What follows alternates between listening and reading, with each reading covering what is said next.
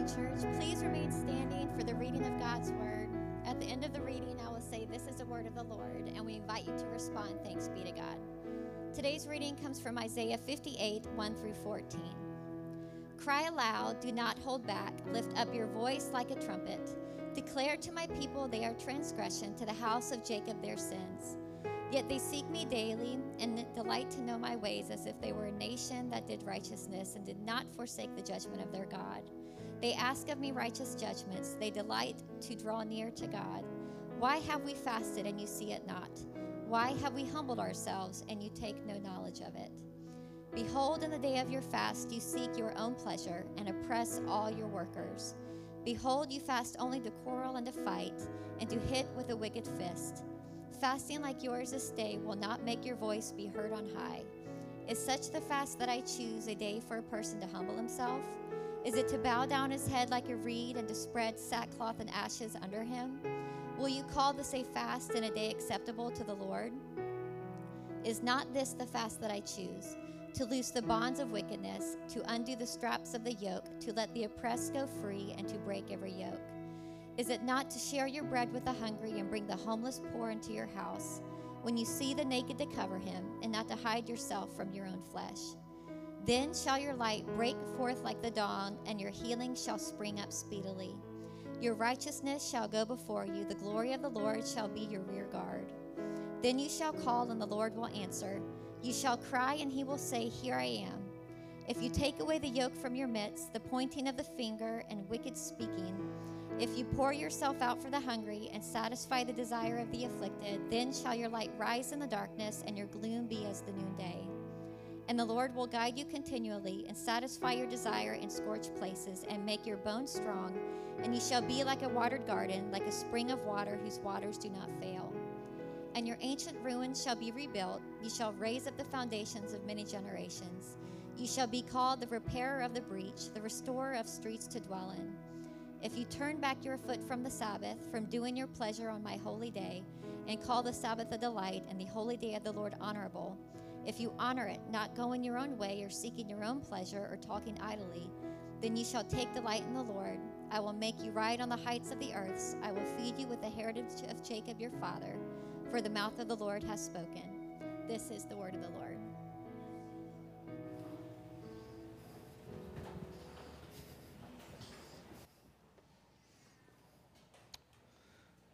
Well, good morning, church. Good to see you all this beautiful Reformation Sunday. My name's Andrew. I get to serve as one of the pastors here. Uh, thank you to the band for leading us in song. Um, this morning, we're going to be looking at Reformation and renewal, really. And uh, it's appropriate. We actually didn't plan that, but here we are. All throughout church history, there's always been cycles of Reformation and renewal whether it was Paul standing up for the Gentiles as part of God's redemptive plan, or Athanasius crying out um, over the reason for the incarnation, or maybe it was even Augustine standing up for the sovereignty of God, Martin Luther, of course, standing up for the sufficiency of Scripture. The church has always been marked by renewal and reform. And one thing that stood out to me, even thinking about Reformation Sunday, is this that God, in His providence, protects and preserves the gospel throughout centuries, over and over and over again. It's kind of cool to think about that we don't know when the next Reformation will take place, but maybe it begins here. Maybe it begins with us in this room. So, this section in Isaiah is emphasizing, it's beginning to pivot towards the new heavens, the new earth, and the complete restoration project of the Lord Himself, where He's restoring all things and making all things new. Last week, we saw a stunning chapter in Isaiah 55 where we see God pouring out on the people His Spirit, but specifically, He's pouring out His Spirit on the lowly, the weak, the vulnerable, the humble. And He invites them to be a part of this renovation project. In Second Chronicles 16, uh, it says this for the eyes of the Lord run to and fro throughout the whole earth to give strong support to those whose heart is blameless toward him. God is looking to give strong support to those who seek him, and his heart is blameless toward him. And God desires us as the church to be a little preview or snapshot, if you will, of coming attractions. Pastor Ian has said this before, but we're basically a teaser trailer getting you ready for the motion picture. You know, uh, I read the Dune books like 10 years ago, but Dune just came out. Everybody's freaking out over Dune. Well, 10 years ago, we got this book, and when I saw the first trailer for this movie, I started geeking out. It's like, this is what it's going to be like. It looks amazing, all that. That's what the church is called to be. We're called to be a preview of coming attractions. In a world that is thirsty and hungry and hopeless, we are called to be a preview of the renewal and restoration of all things. It's the same way with God's people. We're called to be light on a hill, salt of the earth. And Israel was originally called to be this. They were called to be a light unto the nations. So this morning we're going to look at Israel, and I think that we can learn a lot from what's going on in Israel's day because nothing is new under the sun after all. So, this is where we're headed this morning. The gospel transforms us into people who love justice and delight in righteousness from the heart. The gospel transforms us into people who love justice and delight in righteousness from the heart. Let's pray.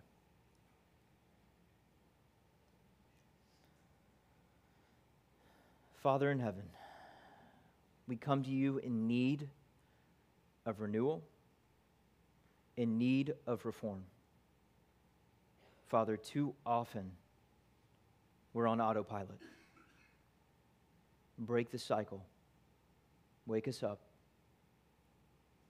Father, would we take off any mask, any front, any pretense, and would we seek to honor you from the heart? with our lives. Now, Lord, may the words of my mouth and the meditations of my heart be pleasing and acceptable in your sight, God, my rock and my redeemer. Pray in your name. Amen. So, this chapter is really divided into two sections. The first looks at a counterfeit fast, or a bone, uh, a, counterfeit or a uh, jackleg bootleg fast. The other looks at the true fast. First, we'll look at the counterfeit fast. In verse 1, it says, Cry aloud and do not hold back. Lift up your voice like a trumpet and declare to my people their transgression, to the house of Jacob their sins. Up until now in the book of Isaiah, over and over and over, when this cry aloud language is used, it's usually immediately pivoting into good news, comfort, gospel, hope. Here it does not it pivots into transgression. And this is a trumpet of prophetic confrontation to us, literally a crying from the throat. What could be this bad? What could be so serious? What sin so severe that this crying is taking place? Verse 2 Yet they seek me daily, they delight to know my ways, as if they were a nation that did righteousness and did not forsake the judgment of their God. They ask me righteous judgments. They delight to draw near to God. What were you expecting? Confronted with sin, what would you expect to hear? Maybe murder? Maybe they were running around murdering folk? Maybe idolatry? Maybe they were stealing? Maybe they were doing all a mixture of all these things. But instead, we see a people that's seeking God daily, delighting to even know his ways, asking for righteous judgments. It says they even delight to draw near to God. Friends, this is a church that you and I would enter and be like, this is a great church. Looking good. Looking good. Look at these things that they're doing. And it's possible for a church to check all of these boxes with absolutely no awareness that under the hood is a cancerous poison growing. I'm tragically, and I mean this, tragically not a car person. I am horrible at cars. In order for me to be aware of a problem in my car, my dashboard needs to light up like a Christmas tree. I mean, I'm talking every indicator, and then I'm like, something might be wrong. And this passage has been lighting up on my dashboard all week, frankly, all week long. We look at, at externals, God looks deeper. He pops the hood of our hearts and He knows what's really going on underneath all of our activity. Let's look at verse 3. Why have we fasted? Israel's crying out. Why have we fasted and you have not seen it? Why have we humbled ourselves and you take no knowledge of it? The people of Israel have been fasting and humbling themselves, and yet, even their behavior that seems so good, God is seeming so distant to them. And so they start asking why.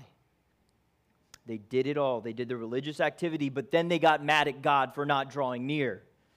They couldn't obligate God to respond to them.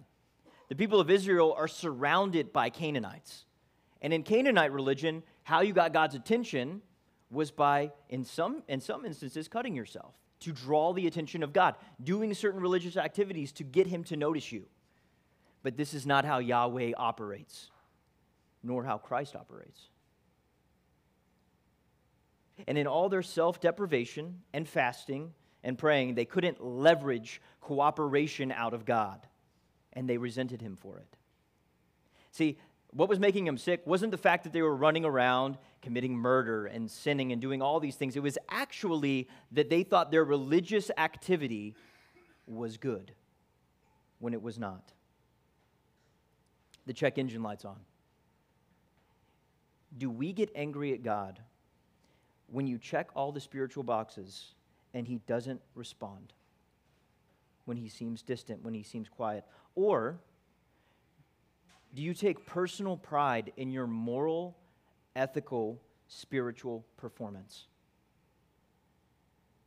Zechariah 7 in verse 5 addresses the very same issue. It says, When you fasted and mourned in the fifth month and in the seventh for these 70 years, was it for me that you fasted? And when you eat and when you drink, do you not eat for yourselves and drink for yourselves? In verse 2, it says this as if they were a nation that did righteousness, as if they did those things. They were playing a game. They were playing a game. They were role playing, which is the very definition of hypocrisy. Hypocrisy is playing a game. It's wearing a mask that may be smiling here while underneath is not smiling. It's broken. At the first chapter of Isaiah, which is really a table of contents for the whole book, it says this They honor me with their mouths, but their hearts are far from me. And now the Lord, in his kindness, check engine lights, brothers and sisters. This moment is a kindness to us is going to tell them their true motives of their hearts. And he's going to invite them into true reality. We'll pick up at the second part of verse 3. Behold, in the day of your fast, you seek your own pleasure. They're fasting, seeking their own pleasure. You oppress all your workers. Behold, you fast only to quarrel and to fight and to hit with a wicked fist. Fasting like yours this day will not make your voice to be heard on high. Is such the fast that I choose?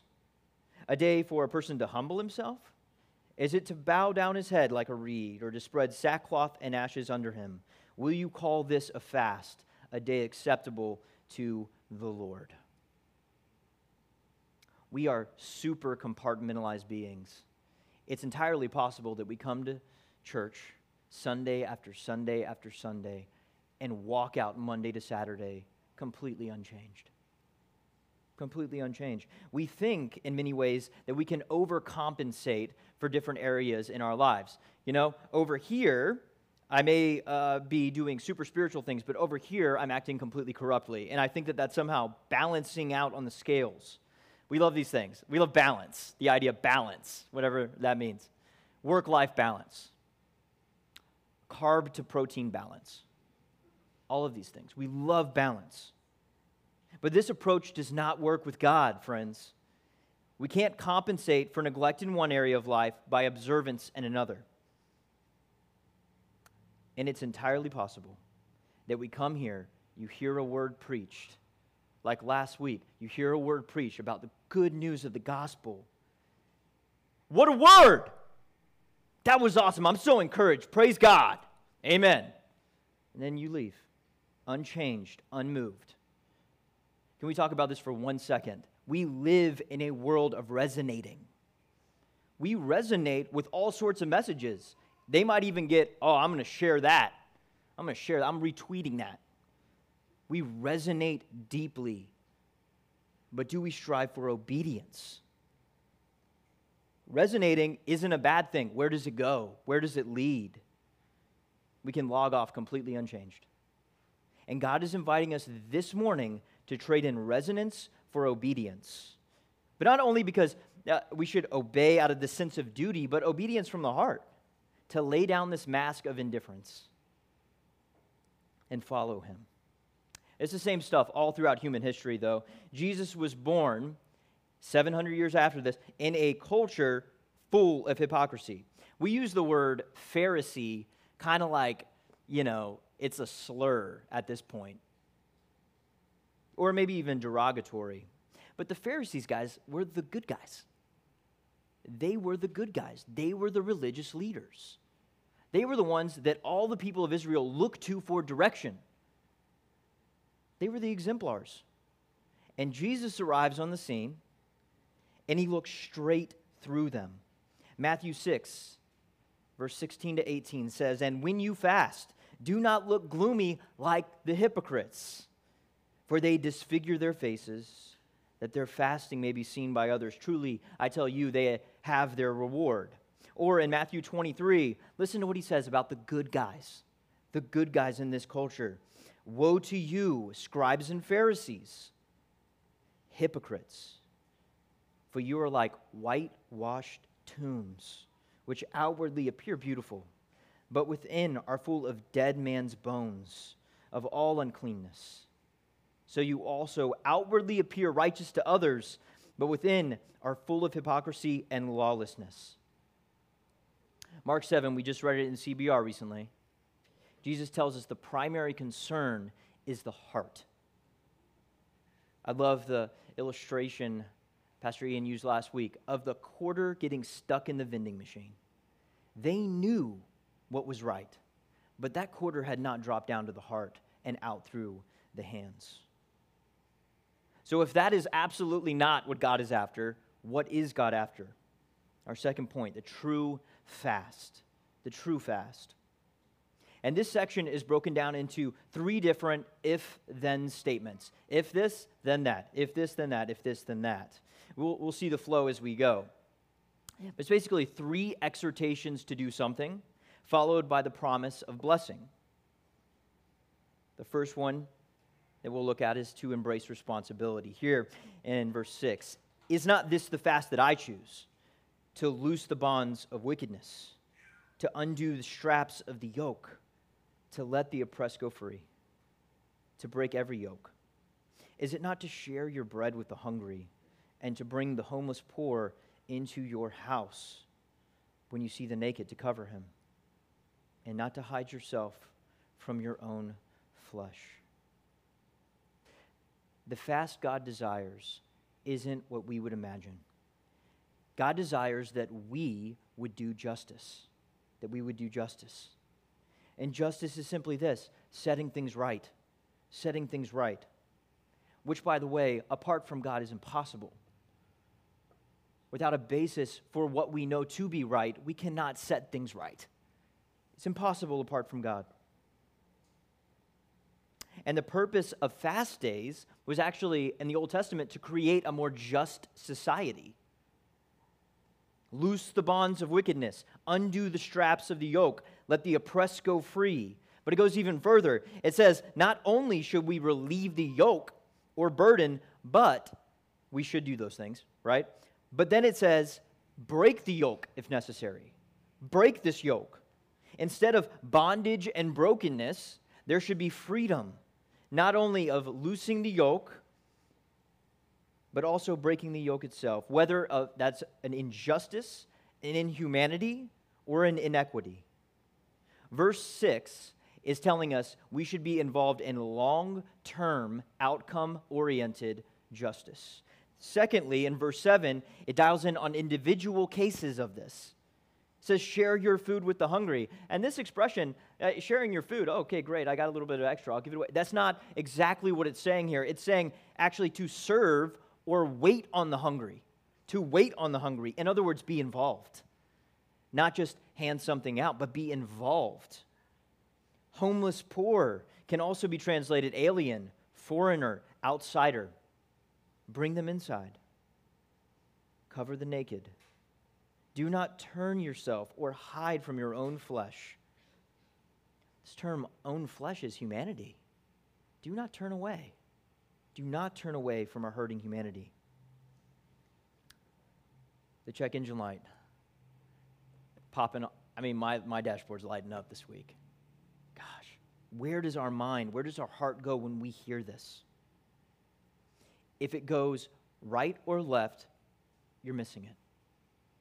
Primarily, it needs to look up. This is God. This is God. This isn't a earthly political issue. This is God oriented worship. We're to identify with the poor, with the afflicted, with the oppressed. I don't want you to take my word for it. Matthew 25 says this. I'm going to read a lengthy section, but I think it's worth it. Listen to this. Then the king will say to those on his right and those he left, he's separating the wheat and the goats, right? Come, you who are blessed by my Father, inherit the kingdom prepared for you from the foundation of the world. For I was hungry, and you gave me food. I was thirsty, and you gave me drink. I was a stranger, and you welcomed me. I was naked, and you clothed me. I was sick, and you visited me. I was in prison, and you came to me. Then the righteous will say, Lord, when did we see you hungry and feed you, or thirsty and give you a drink? And when did you, we see you a stranger and welcome you, or naked and clothe you? And when did we see you sick or in prison and visit you? And the king answered them, Truly I say to you, as you did it to the least of these, you did it to me. You did these to these, my brothers, you did it to me. He identifies so closely with those who are down and out that's impossible to know him without knowing them. Jesus is painting a, a very intense picture here that we need to identify closely with the lowly.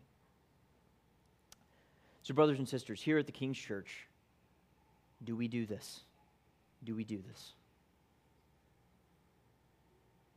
I would call us just to get busy. There's a thirsty, hurting, broken world out there. We've got some good news to take to them. Galatians 5:13 says, "For you were called to freedom, brothers.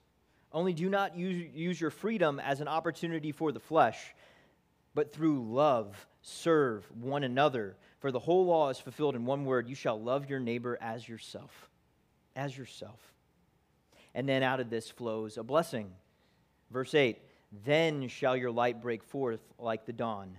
And your healing shall spring up speedily. Your righteousness shall go before you. The glory of the Lord shall be your rear guard. Then you shall call, and the Lord will answer. You shall cry, and he will say, Here I am. Here I am. Draw near to me by caring for the people no one cares about, and your light will break forth like the dawn. We want our light to break forth. God gives, loves, hopes those who cannot help themselves. And this is you and me. Don't forget this. This is you and me. His children who believe in him will do the same. This is what God says to his people in Zechariah render true judgments, show kindness and mercy to one another. Do not oppress the widow, the fatherless, the sojourner, or the poor, and let none devise evil against one another in your heart. And then in Psalm 82, give justice to the weak, the fatherless, maintain the right of the afflicted and the destitute, rescue the weak and the needy, deliver them from the hand of the wicked. And then from Proverbs 14, this is gripping. This is gripping. Whoever oppresses the, a poor man insults his maker, but he who is generous to the needy honors him. We'll keep moving to verse 9. Next, we see correcting of wrongs. The second exhortation is about correcting all the wrong we see around us by pouring ourselves out. Verse 9 says, If you take away the yoke from your midst and the pointing of the finger and speaking wickedness, if you pour yourself out for the hungry and satisfy the desire of the afflicted. Again, God goes beyond writing a check at a distance, doesn't He? He says, Pour yourself out for the hungry. Pour yourself out. This is exactly what Jesus taught. He didn't simply tell us the things we should be doing, He actually came and did them. He poured Himself out completely. He satisfied the desire of the afflicted. And He told His disciples to do the same exact thing. The Christian life is this take up your cross, follow me. If you lose your life, you will find it. Lay it down, just pour it out for others. And then shall your light rise in the darkness, and your gloom be as noonday, and the Lord will guide you continually and satisfy your desire in scorched places, and make your bones strong. And you shall be like a watered garden like a spring of water whose waters do not fail. And your ancient ruins shall be rebuilt, and you shall raise up the foundations of many generations. And you shall be called repairer of the breach and restorer of the streets to dwell in. Like we said at the beginning, God is redeeming all things. We get to be a part of this, bringing light into dark places. We get to give ourselves for others. And as we do this, things light up. I'd like to just put before you that maybe happiness can't be found by acquiring more stuff. Maybe true joy is found by giving yourself away. 1 John 3 says, By this we know love, that he laid down his life for us, and we ought to lay our lives down for the brothers. But if anyone has this world's goods and sees his brother in need and yet closes his heart against him, how can he say, God's love abides in him? Little children, let us not love in word or talk, but in deed and truth. They will know us by our love. There's uh, this idea like love is love out there, which means nothing. But no, love has a shape to it. It says, My life for yours. I was at a wedding yesterday, and that is what they're doing. They're saying, My life for yours, I love you as opposed to the motto of our time, which is your life for mine. Your life for mine. We're distinct in the way we love by the way we lay our lives down. What would it look like in our, in our city groups to be a people who laid our lives down for one another? It would have a mighty and powerful evangelistic witness to the outside world who can't find love like that we lay our lives down, my life for yours. And then the next thing we see, the last if then, involves our worship. We enjoy the Sabbath. Specifically, that our worship would come from a place of delight. This moves us away from hypocritical self interest to Christ centered obedience. Verse 13 If you turn back your foot from the Sabbath, and from doing your pleasure on my holy day, and call the Sabbath a delight, and the holy day of the Lord honorable. If you honor it, not going your own ways or seeking your own pleasure or talking idly. See, the Sabbath was not a fast day, but it was a feast day. And I think Isaiah is doing something intentional here. See, at the beginning, we're told this fast was relatively useless. And now he's saying the Sabbath or this feast is where it's at. What, why does he tell us this? The Lord is more interested in our enjoyment of his blessings through obedience than self imposed deprivation. The heartbeat of true worship is joyful conformity to everything God has ordained. That's where the joy's at, that's where the feasting is. And the Sabbath was always created for man to enjoy and glorify God by resting in Him. It's a release from our addiction to productivity and efficiency. How many of you have ever not been doing something and felt guilty about not doing something? Maybe it's just me. I feel that way all the time. Or how many of you have had this exact interaction? How you doing? Good, busy, but good. That is like our default mechanism and the Sabbath was set up to remind us each and every week you're not primarily an employee, or a business owner, or a student. All those pursuits are good, But there's something better. Your primary task is to worship God and delight in Him. That's it. But if we're honest, we view the Sabbath as like a holiday that we don't observe, right? We view the Sabbath as something that if people actually hold to it, wow, they're so legalistic. Look at them. Or we look at them and they're like, they're overly, they're, they're, they're overly literal in the scriptures about Sabbath. It's a Ten Commandment. That's all I'm saying. While we are enslaving ourselves to workaholism, this is a huge issue. Obliterating the time of undivided attention with our loved ones and family and our Creator Himself. If we set aside, if we did this, if we actually did this, we would have seven and a half weeks of Sabbath in our year. Seven and a half weeks of Sabbath. Just focusing on the Lord and enjoying Him and the ones we love.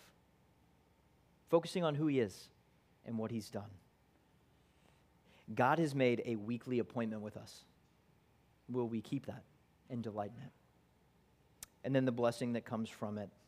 Verse 14 Then you shall take delight in the Lord, and I will make you ride on the heavens, on the heights of the earth. Right on the heavens, that would be cool. Right on the heights of the earth. I will feed you with the heritage of Jacob your father, for the mouth of the Lord has spoken. The more costly the human discipline, the more we hope to get out of it. How many of you have done like some crazy crash diet? The more costly the discipline, the more we hope to get out of it. And here, we're told that we can actually come to a place of finding exquisite delight in resting in the Lord. This is costly and it's inconvenient. But delighting in Jesus is the most valuable thing we could ever hope to attain. There's nothing higher, there's nothing greater. It is the pearl of great price. It is the treasure that you would sell everything for and bury. Let's knock something over. In verse 2, they said they delighted in God, but only for what they could get from God. And here at the end, it's saying, delight, find this exquisite delight in God simply because He is. Simply because He is. And an exquisite delight hates sin, loves Christ, treasures His word, gets busy working for the benefit of others, relieves oppression, and builds the church. That is what delight does. You orient your life around the things you delight in. We know that's true. Football yesterday, you had 100,000 suckers into a stadium to watch men in tight pants run around chasing a leather ball. We delight in it, so we, we put our lives, we, we move everything, we move schedules, we pay for tickets, we go there to worship. To worship. Do we do the same with God? I've got to tell you, by this point, in, in my prep. It was actually Friday leading into Saturday, pretty much all day. I was just guilty, frankly. I was just guilty. I don't do this. I don't do this. So I'll leave you with two quick thoughts. This was convicting because I failed to do justice. I failed to do justice. I am slow to pour myself out for others. And I neglect or completely miss delighting in Sabbath at all but I long to live a life free from hypocrisy. And friends, the antidote to hypocrisy, the antidote to mine, the antidote to your hypocrisy is this confess your sin. Confess your sin. Hypocrisy is that mask hiding what's beneath. It's saying you're one thing while being something different. And hypocrisy can only live in an atmosphere without confession confession moves us into the light and says, This is who I am. I'm a sinner. I'm wrong. I'm often wrong. I'm regular. Every day I'm wrong. Every day I sin. It's living in the open, it's living in the light. John 1, 1 John 1 7 says, If we walk in the light, where Jesus is in the light, we have fellowship. We have rich fellowship. If we confess our sins, we can put hypocrisy to death. And ironically, that's how you get access into the church. That is, it's, it's the only organization where acknowledging you're a sinner is how you belong, acknowledging you're a failure is how you gain access. Spent most of the week feeling guilty until, until the past couple of days when I realized that this text is about Jesus. I realized Jesus has done it brothers and sisters. Jesus has completely fulfilled every conditional statement in the Old Testament. Every single one. Every if then of the law. If you read the Gospels, you will see the Son of God walk in perfect obedience, perfect justice. He feeds thousands, loosing the yoke, lifting the burden, and all the while going hungry himself, bearing the yoke and being lifted up. So he is the just and the justifier. Then we see Jesus completely pour himself out for others. He condescended, pouring himself out. He put on flesh and lived for others. He taught us how we should love. He defined love so clearly. He poured himself out on a cross that we might be filled up. And then Jesus fulfilled the full intention of the Sabbath. So much, not just on the surface level, but underneath, so much that all of the Pharisees thought he was breaking it because of his observance of it. Which is amazing thought to sit in for a few hours if you have time. Which none of us do. So let's make time. Let's make time. That's amazing. And now he invites us to enter into his rest. In fulfilling the entire law, the if statements we just looked at, he bore the curse for breaking them. He bore the curse for breaking them. And now he gives us the blessings that we do not deserve, but he does. Grace upon grace, brothers and sisters. When we're reading this passage, it says, if you do this, then this. Things have changed, things have twisted, things have pivoted. Watch this. Jesus stood up and cried in John 7 If anyone thirsts, let him come to me and drink.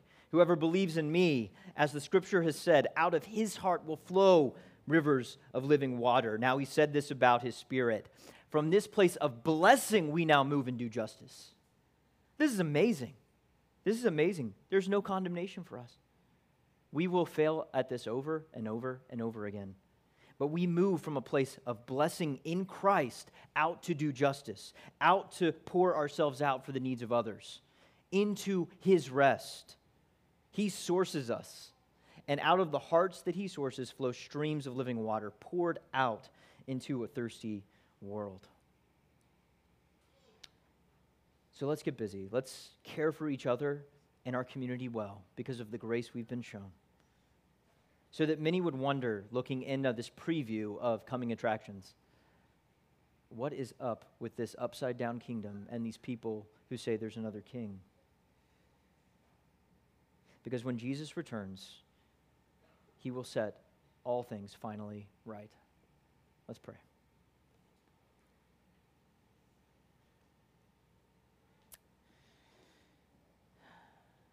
Father, we worship you thank you so much for doing what we could never do for a day, for a, for a moment.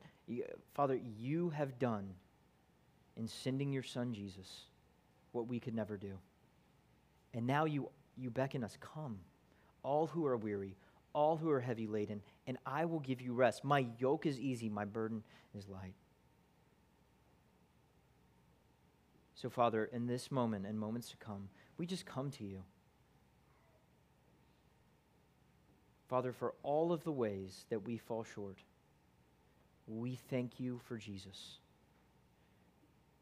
Now, out of that place of gratitude, Father, move us as fountains of living water to move out to a people who needs a drink, who needs food, needs a friend. Father, make us into just people. That is the only way we can do justice. Father, be with us in the moments that follow. Help us be changed, not just resonate, but obey. We love you. In Jesus' name we pray. Amen.